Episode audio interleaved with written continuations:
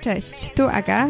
Witajcie w kolejnym odcinku. Dzisiaj rozmawiam z Michałem z Petsi, które opiekuje się waszymi zwierzakami, kiedy wy jesteście na wakacjach. Wyszła z tego super rozmowa. Zapraszam do słuchania. Cześć Michale, miło Cię widzieć u nas. Na samym początku y, chciałabym się spytać o Ciebie, ponieważ masz bardzo bogate zaplecze zawodowe. Y, opowiedz kilka słów o sobie i powiedz mi, w jaki sposób stało się to, że jesteś tu, gdzie jesteś.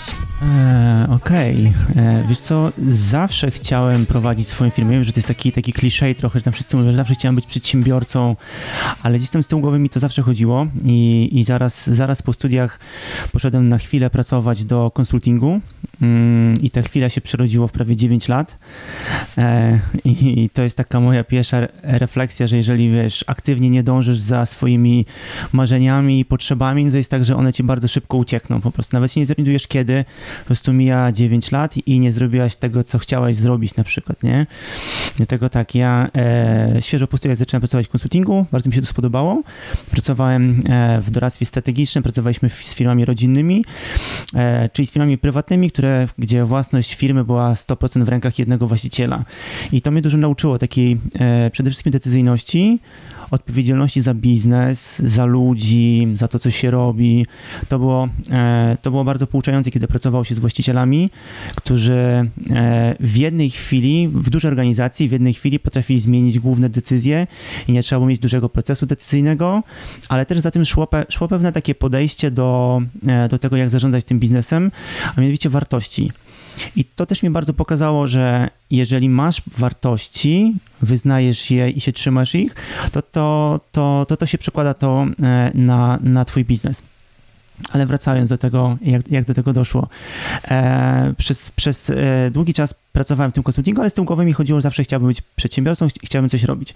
Chodziło mi po głowie kilka pomysłów, ale głównie w obszarze, w obszarze pieskowym, no bo mam, mam golden, golden e, retrievera, Orzech ma dziesięć lat już, ponad dziesięć lat i e, zawsze chciałem zrobić coś dla niego. Na początku był pierwszy pomysł był karma, taka suszona, liofilizowana, totalnie bez żadnych dodatków i w ogóle nawet zaczęliśmy robić tą, e, tą karmę z żoną, ale z tyłu głowy miałem takie FOMO, że ten rynek pet-techowy w Polsce jednak się rozwija i, i mamy duże szanse, żeby zrobić coś fajnego, coś dużego.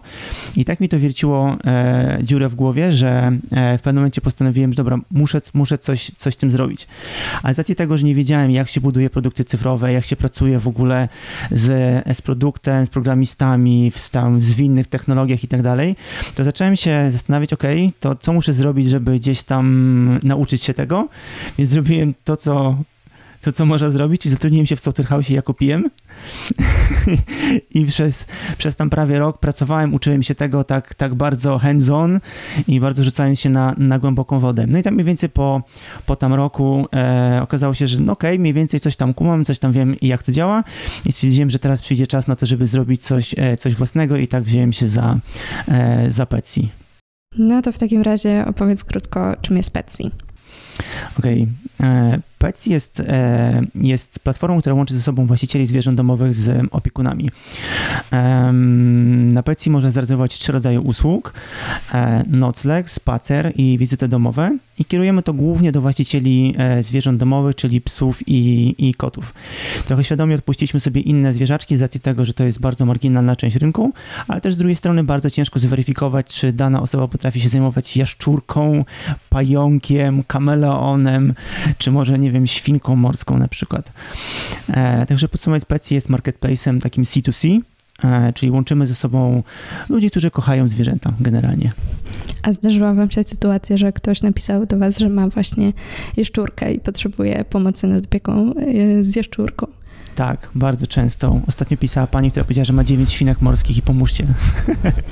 I jak wy na to reagujecie? Odmawiacie czy kombinujecie? E, wiesz co, nie. Mam, m- mamy bardzo, bardzo, e, bardzo dobre relacje z naszymi petsitterami, w ogóle z całym community takim i znamy dużo petsitterów. To akurat była sytuacja z Wrocławia i, e, i my poleciliśmy, poleciliśmy po prostu jedną petsitterkę, która wiemy, że, że też ma e, świnki morskie, ma warunki i zlinkowaliśmy już ich poza platformą.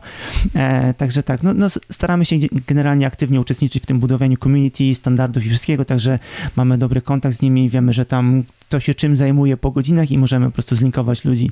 No bo generalnie chodzi o to, żeby po prostu pomóc, pomóc właścicielowi.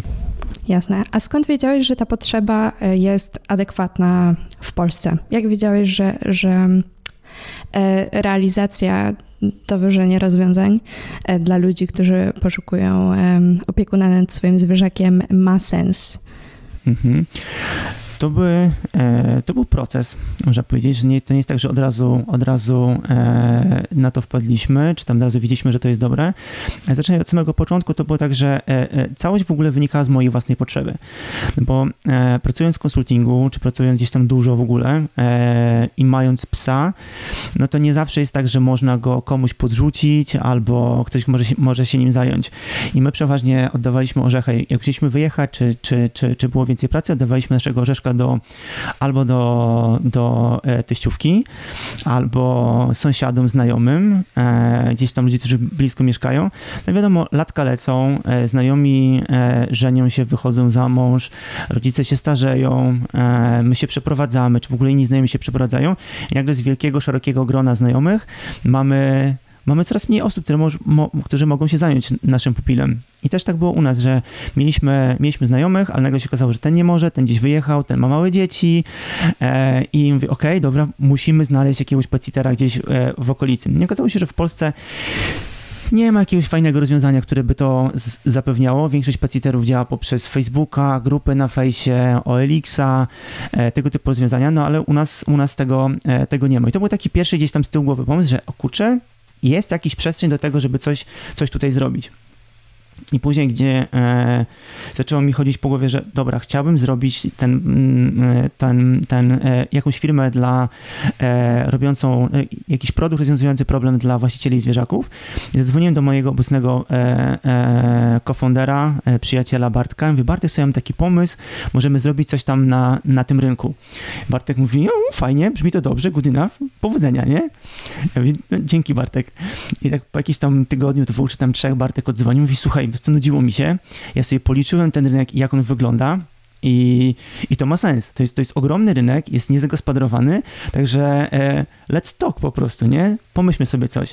I zaczęliśmy zastanawiać się, okej, okay, co my możemy zrobić na tym rynku dla, e, dla, dla zwierzaków. I pierwszy pomysł był taki, żeby zrobić po prostu Booksy dla, dla właścicieli, e, e, dla salonów groomerskich, salonów weteryjnych i tak dalej. No ale policzyliśmy to sobie, ile to jest fajny, duży rynek, to tyle jest bardzo dużo niebezpieczeństwa w postaci tego, że, że same Booksy może w ten rynek wejść. I z perspektywy czasu dzisiaj wiemy, że Booksy weszło w ten rynek i radzi sobie nim bardzo dobrze. Żebyśmy podjęli tą decyzję, mielibyśmy duży problem i dużo stresu, żeby jednak jakoś się obronić czy, czy wybronić w ogóle. Ale, ale przyszedł ten obszar taki właśnie petsittingu, że okej, okay, dobra, to jest jakaś niezagospodarowana nisza. Więc zrobiliśmy sobie całą taką analizę. Analizę ruchu na różne frazy, analizę ruchu w Polsce, w całej Europie. Zidentyfikowaliśmy w ogóle trzydzieści dwa różne podmioty, które się zajmowały czymś takim w Europie i na świecie. No bo generalnie na świecie są dwa fajne biznesy, jest Rover i Wag. Oba, oba mają tam, e, są na giełdzie. Wag już jest unicornem, wszedł przy wycenie jeden przecinek sześć miliarda. E, e, Rover wszedł przy wycenie jeden przecinek sześć miliarda na, na giełdę, Wag wszedł przy wycenie trzysta pięćdziesiąt milionów. No i oni sobie dobrze radzą. Przy publikowaniu danych giełdowych widzimy, że globalnie jest spoko, ale patrząc przez pryzmat tego, skąd oni mają przychody, to okazuje się, że, że, że Rover, główny konkurent jest, jest głównie w Stanach, a e, poza poza, tak jakby przychód spoza Stanów, to jest około siedem procent, z czego około dwa procent to jest tylko Europa. Także okej, okay, mamy duży rynek, mamy duży potencjał, ktoś to zrobił, to działa i, i możemy, i możemy, e, możemy coś, coś zrobić ciekawego. I na podstawie mniej więcej tych danych, tego, tego miejsca zaczęliśmy tam rozwijać Petsy, szukać finansowania, no a później wraz z tam kolejnymi miesiącami, kolejnymi pytaniami od inwestorów zgłębialiśmy ten temat i, i ciągle nam, nam te hipotezy się, się potwierdzały. Także tak, w, w takim nie, niedużym skrócie to, to, to tak to wyglądało. Czyli na razie działacie na Polskę czy na Europę? Ogólnie na razie jesteśmy w Polsce. Wystartowaliśmy w lutym zeszłego roku i w tym momencie jesteśmy w dwudziestu miastach w Polsce. Mamy tam około dwa tysiące petsitterów aktywnych. Mamy aplikację mobilną, mamy portal webowy i, i przez najbliższy czas skupiamy się właśnie na tym, na rozwoju Polski, no i powoli jakieś tam przygotowania do rynków zagranicznych. A pamiętasz jakieś liczby z waszego szacowania potencjalnego rynku? Wartości rynku. Wiesz co, tak, my oszacowaliśmy rynek. Rynek petsittingu będzie wart mniej więcej, znaczy jest wart teoretyczny, czyli gdybyśmy mieli zapłacić wszystkim naszym znajomym, rodzicom, babciom za opiekę, za opiekę nad naszymi pupilami, to cały ten rynek byłby wart około czterech miliardów złotych, czyli to jest dokładnie tyle samo, co rynek karmy dla psów.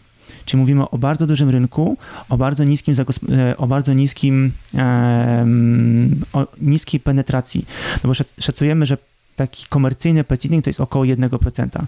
Porównując to do Stanów, w Stanach, w Stanach to jest około dziesięć procent w tym momencie. Także widzimy, że jest, jest duży potencjał, jest duża szansa do tego, żeby to no, rozwijać w Polsce. A wiesz może ile Polaków ma swoje zwierzaki? Wiesz co, w Polsce jest około piętnaście milionów psów i kotów total. Jesteśmy czwartym w Europie pod tym względem rynkiem, za Niemcami, Francją, Włochami. No także jesteśmy bardzo, bardzo dużym, bardzo fajnym rynkiem, jeżeli chodzi o startowanie z tego typu usługami. Okej, okay, to w takim razie wyobrażam sobie, że mam kota, chciałabym wyjechać na wakacje, ale mój kot nienawidzi podróży. Wiem, że jest coś takiego jak Petsy. Jak korzystam z waszej usługi? Od czego zaczynam? Znajduję was na stronie internetowej, na aplikacjach. Tak, przede wszystkim możesz znaleźć na stronie internetowej, możesz też znaleźć, znaleźć w aplikacji. Mamy aplikacje i w iOSie, i w Androidzie.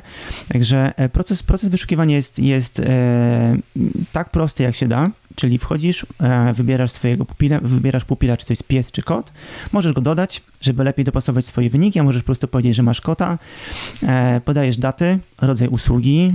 W przypadku kotów, w przypadku kotów rzadko kiedy oddaje się na, je na nocleg do petsitera, przeważnie to są wizyty domowe, czyli petsiter wpada raz, dwa razy dziennie, ogarnia mu kuwetę, pobawi się z nim trochę, uzupełni jedzonko, podrapie, wysłucha narzekania.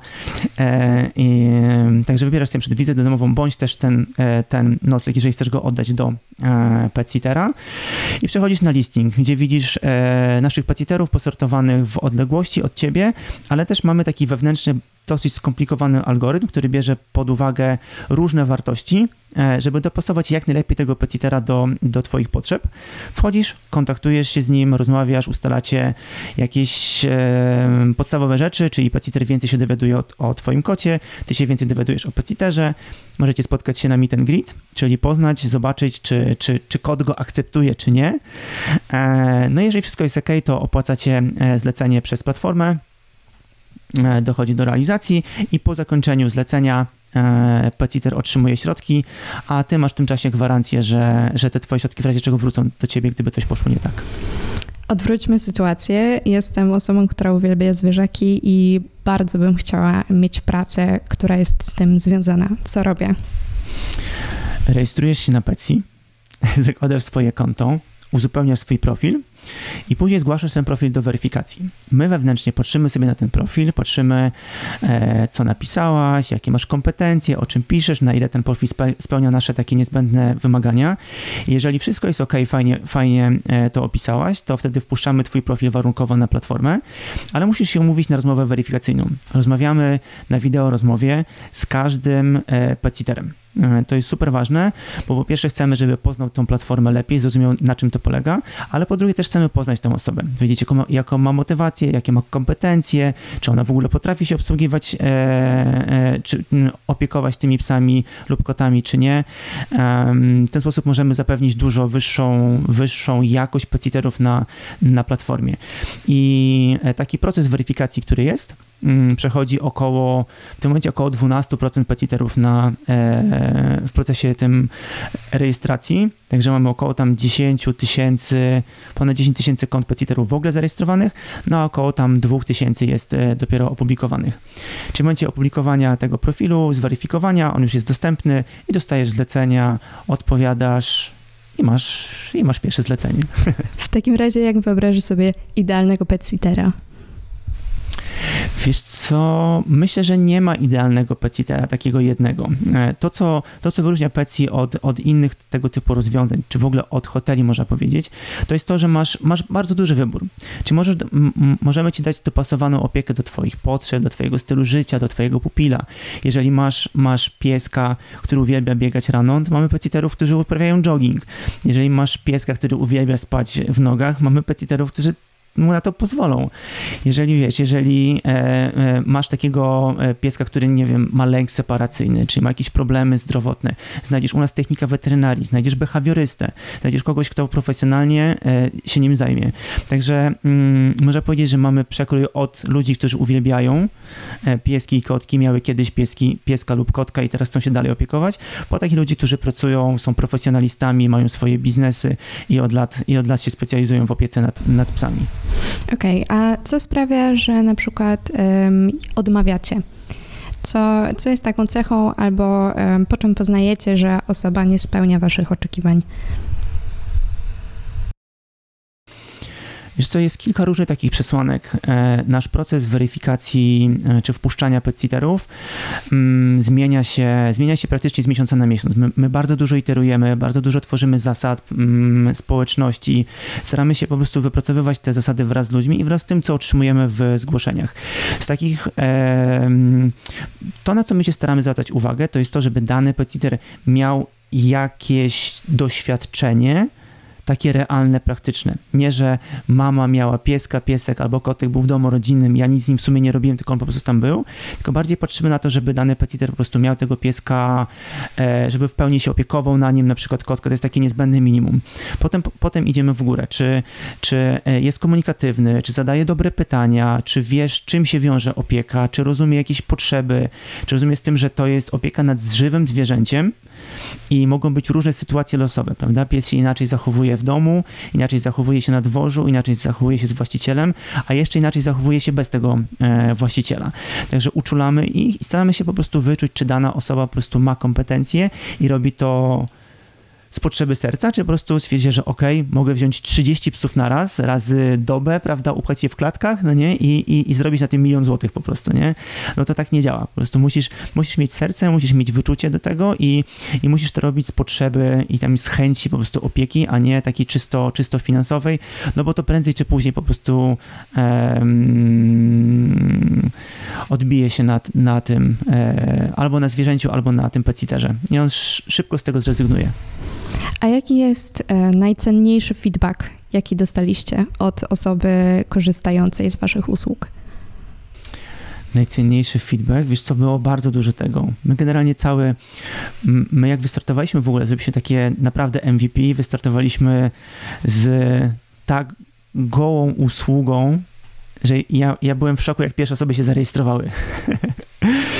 e- I to, co my zrobiliśmy, to wypuściliśmy produkt, który był totalnie niegotowy na rynek, więc słuchajcie, testujcie, nie? I, i za każdym razem ktoś coś zgłaszał, to na Zendesk, to dzwoniliśmy do ludzi, w ogóle też dużo dzwoniliśmy, rozmawialiśmy z tymi pet-sitterami i było takie ogólne odczucie, że zamysł fajny, dobrze to wygląda, tylko że nie działa, no nie? I mówię, okej, okay, dobrze, a co ci nie działa? W którym miejscu? No tu i to, dobra, dobra, to zmieniamy.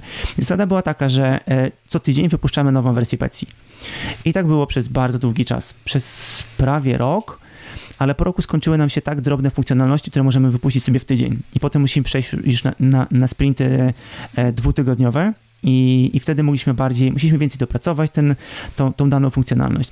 Ale z takich największych, największych myślę, feedbacków e, to były, to były chyba właśnie w kierunku tego, w jaki sposób, mm, jak zbudować zaufanie, wchodząc na profil, prawda? Czyli to, co my sobie wzięliśmy do serca w połowie, w połowie projektu, to było zrobienie rebrandingu i takie było design by trust. Czyli jak zbudować, jak jednym profilem zbudować zaufanie, no bo wielu, wielu właścicieli, z którymi gadaliśmy, mówiło w ten sposób, słuchajcie, no ja oddaję swoje dziecko. To jest moje czworonożne dziecko. Po prostu gdyby cokolwiek mu się stało, no to po prostu, no nie wiem, tak jakby okej, okay, ja czuję tą presję. Ja czuję to, że my dajemy, my przekazujemy bardzo cenny, rodzinny zasób. Przekazujemy członka rodziny opiekę komuś, komuś pod opiekę. I teraz to, co my musimy zrobić, to po pierwsze sprawdzać te osoby, czy one mają kompetencje, no bo może mają dobre intencje, ale nie mają kompetencji, prawda? I żeby to się nie obróciło przeciwko nim, nam i temu, i temu e, zwierzakowi. Także po pierwsze musieliśmy, cennym feedbackiem było to, żeby dobrze ich sprawdzać, dobrze zaprojektować system sprawdzania, a drugie było to, żeby zadesignować całą aplikację tak, żeby, żeby ktoś mógł poznać tego pet-sittera, przeglądając jego profil. Stąd były, była, były informacje o jego mieszkaniu, o jego kompetencjach, jego opisie, cała masa tooltipów, opisów i wskazówek, w jaki sposób się zarejestrować, jak, jak poprawić to wszystko, no i, no i też ciągła edukacja. Tak jakby pet-sitterzy mówili, że oni potrzebują tej edukacji, że oni chcieliby więcej wiedzieć, stąd robiliśmy webinary, robiliśmy spotkania, robiliśmy takie wprowadzenia, stąd też, też, też w ogóle chyba jest szesnasta wersja sposobów, w jaki wprowadzamy tego pet-sittera na, na platformę. Także naprawdę bardzo dużo z tym pracujemy i pracujemy iteracyjnie, co, co naprawdę daje bardzo fajne rezultaty i mam wrażenie, że gdyby nie to, nie bylibyśmy w tym miejscu, w którym jesteśmy teraz. A czy mieliście do tej pory jakieś kryzysy, z których musieliście wybrnąć, które wynikały tylko czysto z sytuacji pomiędzy osobą, która opiekuje się zwierzakiem, a osobą, która tego zwierzaka oddaje w opiekę? Mhm. Wiesz co, na samym początku nie było dużo kryzysów i tak mówiliśmy, okej, okay, może to nie jest takie trudne, jakby się wydawało, i później przyszedł taki moment, że pet-sit zaczęło bardzo szybko rosnąć, to było, było sporo takich kryzysów, ale to był moment, w którym właśnie mówiliśmy, okej, okay, dobra, musimy stworzyć zasady społeczności i zacząć edukować tych pet-sitterów. I, i w sumie po trzech miesiącach, że było bardzo intensywnie na, na zgłoszeniach na Zendesku, to okazywało się, że większość z tych, rzeczy, z tych rzeczy można ograć jakąś zasadą, jakąś edukacją i to naprawdę działało.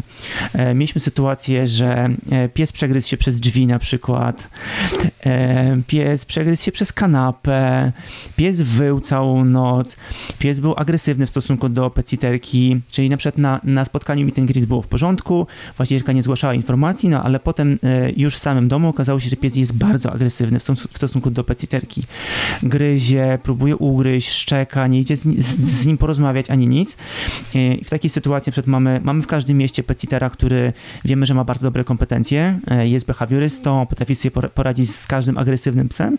I w takiej sytuacji na przykład przenosiliśmy pieska z jednego, od tego pet-sittera, który sobie nie radzi, do pet-sittera, który może to ogarnąć, albo łączyliśmy ich i ten bardziej senior pet-sitter trochę coachował, trochę informował tego pet-sittera, co z tym zrobić i jak sobie radzić.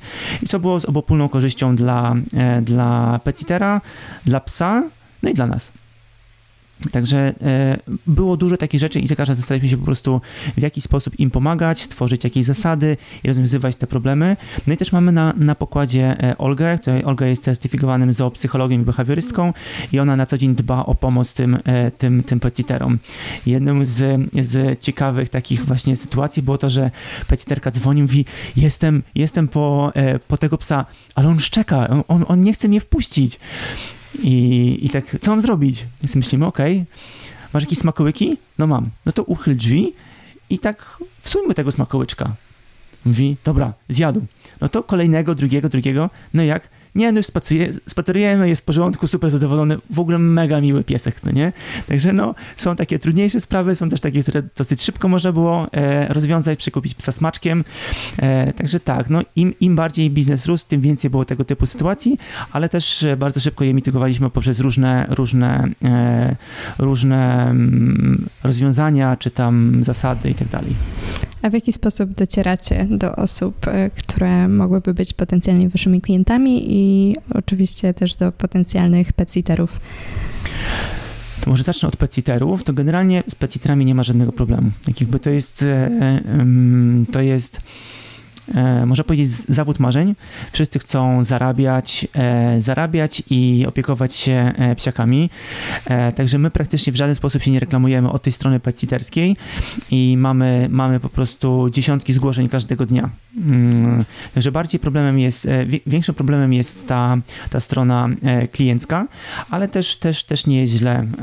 Obecnie mamy, mamy ten ruch nasz podzielony na organiczny i nieorganiczny, także część, część naszego ruchu to, to, są, to, to jest ruch paidowy, czyli reklamy AdWordsów, reklamy na socjalach, generalnie wykorzystanie social mediów, reszta to jest S E O, w które bardzo dużo inwestujemy.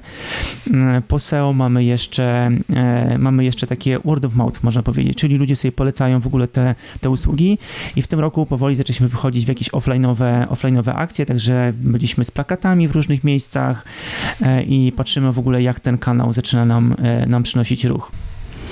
A jak wygląda kultura opieki nad zwierzakiem w Polsce? Czy ludzie chętnie oddają swoje zwierzaki pod opiekę? Czy chętnie korzystają z tego typu usług?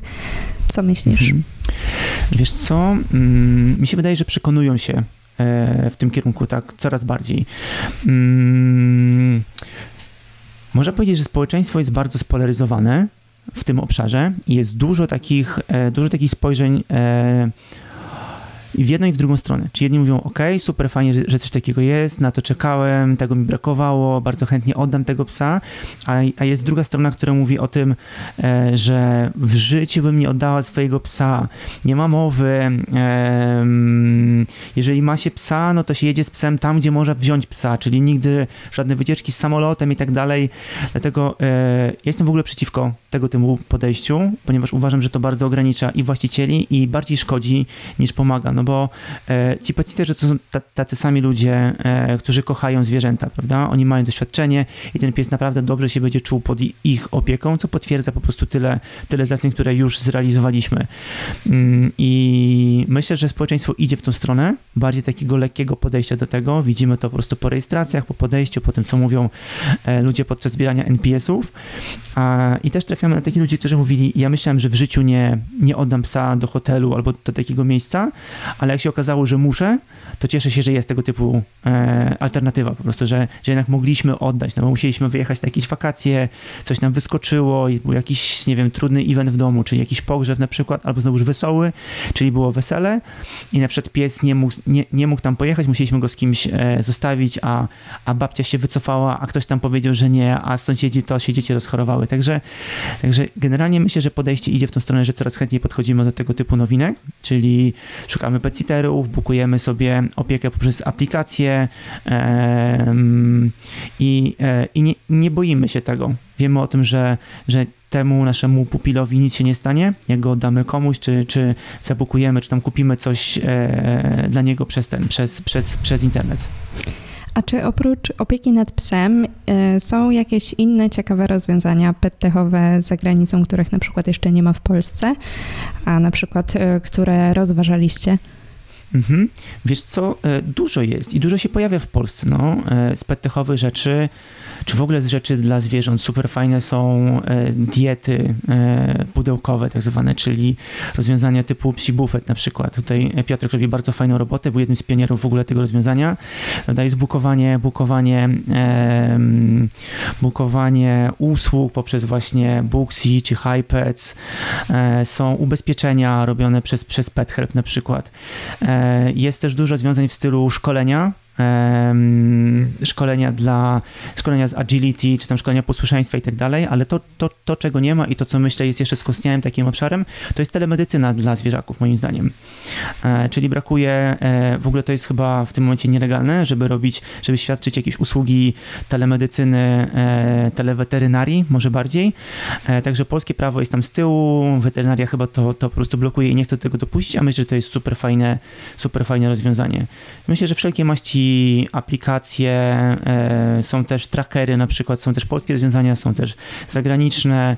To gdzieś tam fajnie działa na, na gdzieś tam ten rynek i na zrozumienie tego, jak to, jak możemy jeszcze lepiej się komunikować z naszymi, z naszymi pupilami. A w którym kraju na przykład jest coś takiego jak telemedycyna dla zwierząt? Wiesz, to mi się wydaje, że we Włoszech i we Francji chyba jest. W Stanach na pewno to działa, a w europejskich chyba Włochy i Francja. Myślę, że Niemcy nie są aż tak bardzo technologicznie do, do przodu, chociaż jest to trzeci największy rynek taki właśnie zwierzęcy. że powiem, że głównie skupiamy się teraz tylko na pet-sittingu, ale, ale, ale tak, z takich ciekawych rozwiązań myślę, że myślę, że w ogóle Polska jest bardzo fajnym takim techowym e, krajem, że my bardzo szybko podchodzimy, bardzo ufnie, bardzo szybko podchodzimy do testowania nowych rzeczy, co pokazuje chyba historia Blika, który się najlepiej rozwija i generalnie jeżeli chodzi o bankowe nowinki, to Polska jest numer jeden, dopiero później gdzieś tam te, te, te pomysły trafiają na rynki europejskie. A jak widzicie swoją przyszłość na przestrzeni trzy, pięć, dziesięć lat? trzy, pięć, dziesięć lat. Na przestrzeni trzy do pięciu, no już chcemy być, być europejskim startupem, chcemy być w jakichś trzech krajach europejskich. Ogólnie tak, tak jak my podeszliśmy do tego biznesu, to na samym początku stanęło, na samym początku, jak jeszcze Petsy było pomysłem, czy tam zdobywaliśmy pierwsze środki, to było tak, że usiedliśmy od tego i powiedzieliśmy sobie, dobra, okej, okay, co my chcemy z tym osiągnąć, prawda? I stwierdziliśmy, że modelujemy to, ten, ten biznes w dwóch perspektywach.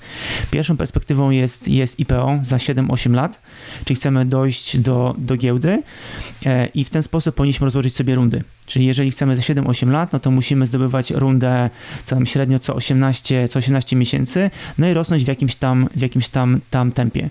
I żeby to, to, to zrobić, to musimy po pierwsze rozwijać produkt, po drugie wchodzić na nowe rynki, po trzecie gdzieś tam e, rozwijać się kompetencyjnie w obszarze po prostu marketplace'owym.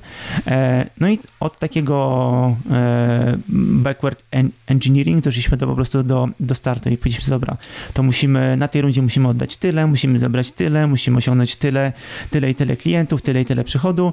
E, także myśląc o tym tak, chcemy być za siedem osiem lat, chcemy wejść na giełdę, chcemy być europejskim graczem i raczej gdzieś tam się porozpychać łokciami tutaj w Europie niż wchodzić na Stany, ale wiadomo, to są jakieś takie plany, może się okaże, że, że po prostu produkt jest na tyle dobry i na, na tyle dobrze nam idzie, że jeszcze będziemy mogli się porozpychać na rynku amerykańskim za parę lat. A czy są jakieś kraje, które według Was są bardziej atrakcyjne dla Was? Jest to na pewno patrząc przez pryzmat y, liczby zwierząt, także w Europie to, to Francja, Włochy, Niemcy, generalnie D A C H, no bo to jest jednak jed, ten, ten sam język i może prościej byłoby wejść, e, ale myślę, że tam strategia wejścia na, na, kolejne, na kolejne kraje to jest gdzieś tam oddzielny temat, to mamy gdzieś tam kilka podejść, mamy to dosyć dobrze zwymiarowane, mamy przejrzaną konkurencję, policzyliśmy to sobie e, fajnie, no i teraz musimy postawić na coś, zdecydować się w co wierzymy, no i iść, iść, e, iść w tą stronę. Ale pewnie to na razie skupiamy się na Polsce, na tym, żeby do przyszłego roku osiągnąć z, z, zamierzone cele. No i potem, jeżeli to, to dowieziemy, to w międzyczasie pewnie będziemy ten, będziemy myśleć, jak, jak wejść na, na, na, kolejne, na kolejne kraje. Od strony technologicznej jesteśmy już przygotowani, no bo myśleliśmy od, same, od samego początku o tym, wiedzieliśmy, że po prostu prędzej czy później wejdziemy, także ta apka musi być już przygotowana pod to. Także tutaj zrobiliśmy, wykonaliśmy dużą, dużą pracę, taką koncepcyjną nawet. A od tej strony biznesowej, no to tak jak mówię, to jeszcze, jeszcze jest trochę czasu na to. A ile osób na ten moment tworzy wasz zespół? Na ten moment mamy, mamy trzech deweloperów, um, którzy pracują na, na pełen etat. E, jesteśmy my z Bartkiem jako co-founderzy w podziale takim, że ja, ja pracuję nad, nad technologią, e, czy jestem takim product ownerem, plus zarządzam operacyjnie spółką, a Bartek jest odpowiedzialny za komercję i, na to, i za tą stronę analityczną. Do tego mamy e, Olgę i Justynę. Olga jest zoopsychologiem i behawiorystką. E, Justyna e, ma też wysokie kompetencje w obszarze właśnie e, zwierząt, pracuje w przytulisku, pracowała dużo z psami i one pomagają właśnie na tej, front, na, na tej pierwszej linii, czyli klienci plus petsitterzy. E, rozmawiają z nimi, wpuszczają ich, rozwiązują problemy, oceniają, e, ale też pomagają w, e, właścicielom w, ramach, w, miarę, e, w miarę potrzeb. I do tego mamy jeszcze taki team marketingowy, part-time'owy, trochę oni nas wspierają od tej strony S E O, um, S E O, marketing automation, wszystkie takie rozwiązań, plus, plus performance e, marketingu. No i myślimy jeszcze o osobie, która by dopełniła nasz, nasz taki skład founderski um, w obszarze marketingu, żeby gdzieś tam tą, tą odnogę mocniej, mocniej, mocniej zrobić. No i plus mamy jeszcze jednego z naszych e, aniołów biznesu, który, który zainwestował, e, Marcina, i Marcin jest, jest super fajnym członkiem zespołu i pomaga nam tak, można powiedzieć, jest takim C T O na godziny, ale nie stricte technicznym, tylko też takim, który bardzo dobrze ogarnia e, kwestie biznesowe, także jest super fajnym połączeniem pomiędzy technologią a, a, a biznesem, także nie na pełen etat, ale part-time'owo nas, nas po prostu tutaj wspiera. i uważam, że to wystarcza. Nie przydałoby się wam jakieś powiększenie zespołu. Wiele osób sobie, no właśnie, zespołu. Wiele osób dyba, że no fajnie by było mieć więcej osób, ale nie, znaczy, nie. Ja myślę, że bardzo łatwo zrobić tak, żeby payroll super szybko spuchł, prawda? Ale, ale im więcej mamy ludzi, tym, tym, tym więcej trze- trzeba nimi zarządzać. Także myślę, że zamiast iść w liczbę ludzi, idziemy bardziej w jakość i staramy się mniejszym zespołem robić więcej i bardzo mocno stawiać priorytety.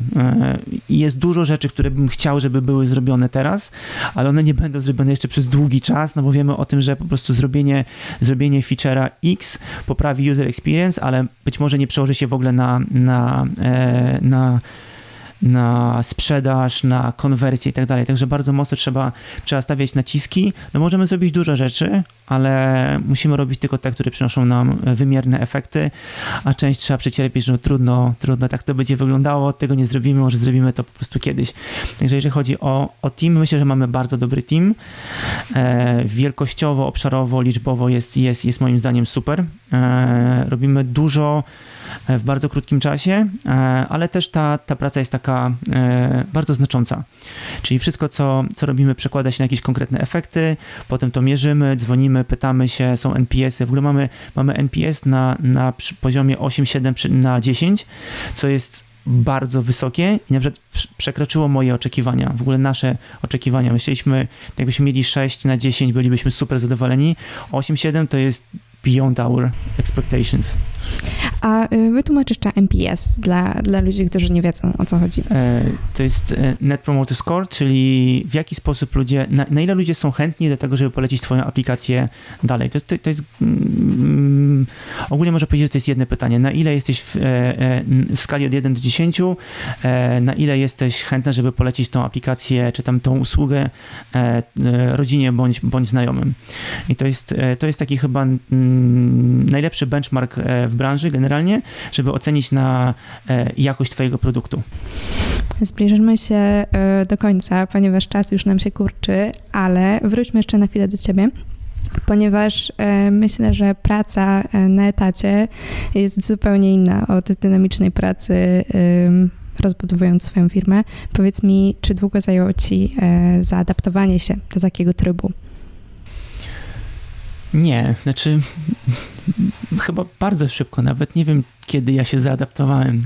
Mi to się super podoba od samego początku, gdzieś, gdzieś tam e, tworzenie, kreowanie, wyznaczanie sobie samemu ścieżki, e, w ogóle budowanie czegoś, o czym myślisz non-stop i, i e, jest super fajne. Ja się bardzo szybko prze, przestawiłem do tego, tak jakby to było dla mnie mega naturalne i, i e, bardzo sobie to cenię, tą taką wolność, takie podejście, to, że mam, mam te problemy, które mam, i pojawiają się takie problemy natury founderskiej, naprawdę takie high-levelowe. Niektórzy, niektórzy w takich sytuacjach, nie wiem, martwią się, mówią, o, co ja z tym zrobię, a dla mnie to jest, no, o takie problemy po prostu walczyłem, nie? To, to, to jest ten level problemów, który, który zawsze chciałem mieć i który zawsze chciałem rozwiązywać, bo, e, bo to jest to mega ciekawe, mega, mega takie... E, nagradzające. Jeżeli rozwiązujesz duży problem i to nie jest, e, pracujesz nad tym, angażujesz w to ludzi i po jakichś dwóch, trzech miesiącach widzisz, okej, okay, to działa, prawda? To rozwiązanie funkcjonuje. To, e, to jest super nagroda dla, myślę, każdego foundera, że wymyśla coś, prowadzi to, a potem widzi realne efekty ludzi, e, którzy korzystają z tego rozwią- rozwiązania. A czego życzysz sobie i czego życzysz Pepsi? Sobie myślę, że wytrwałości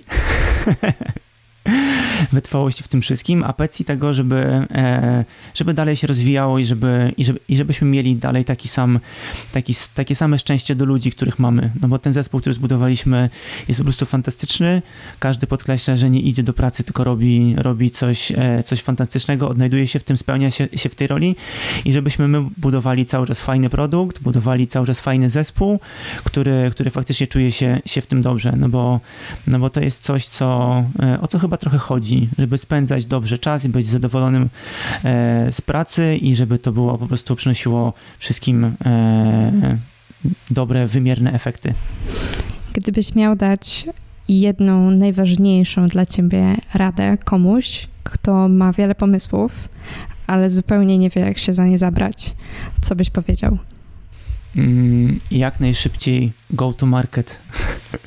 Idź do ludzi.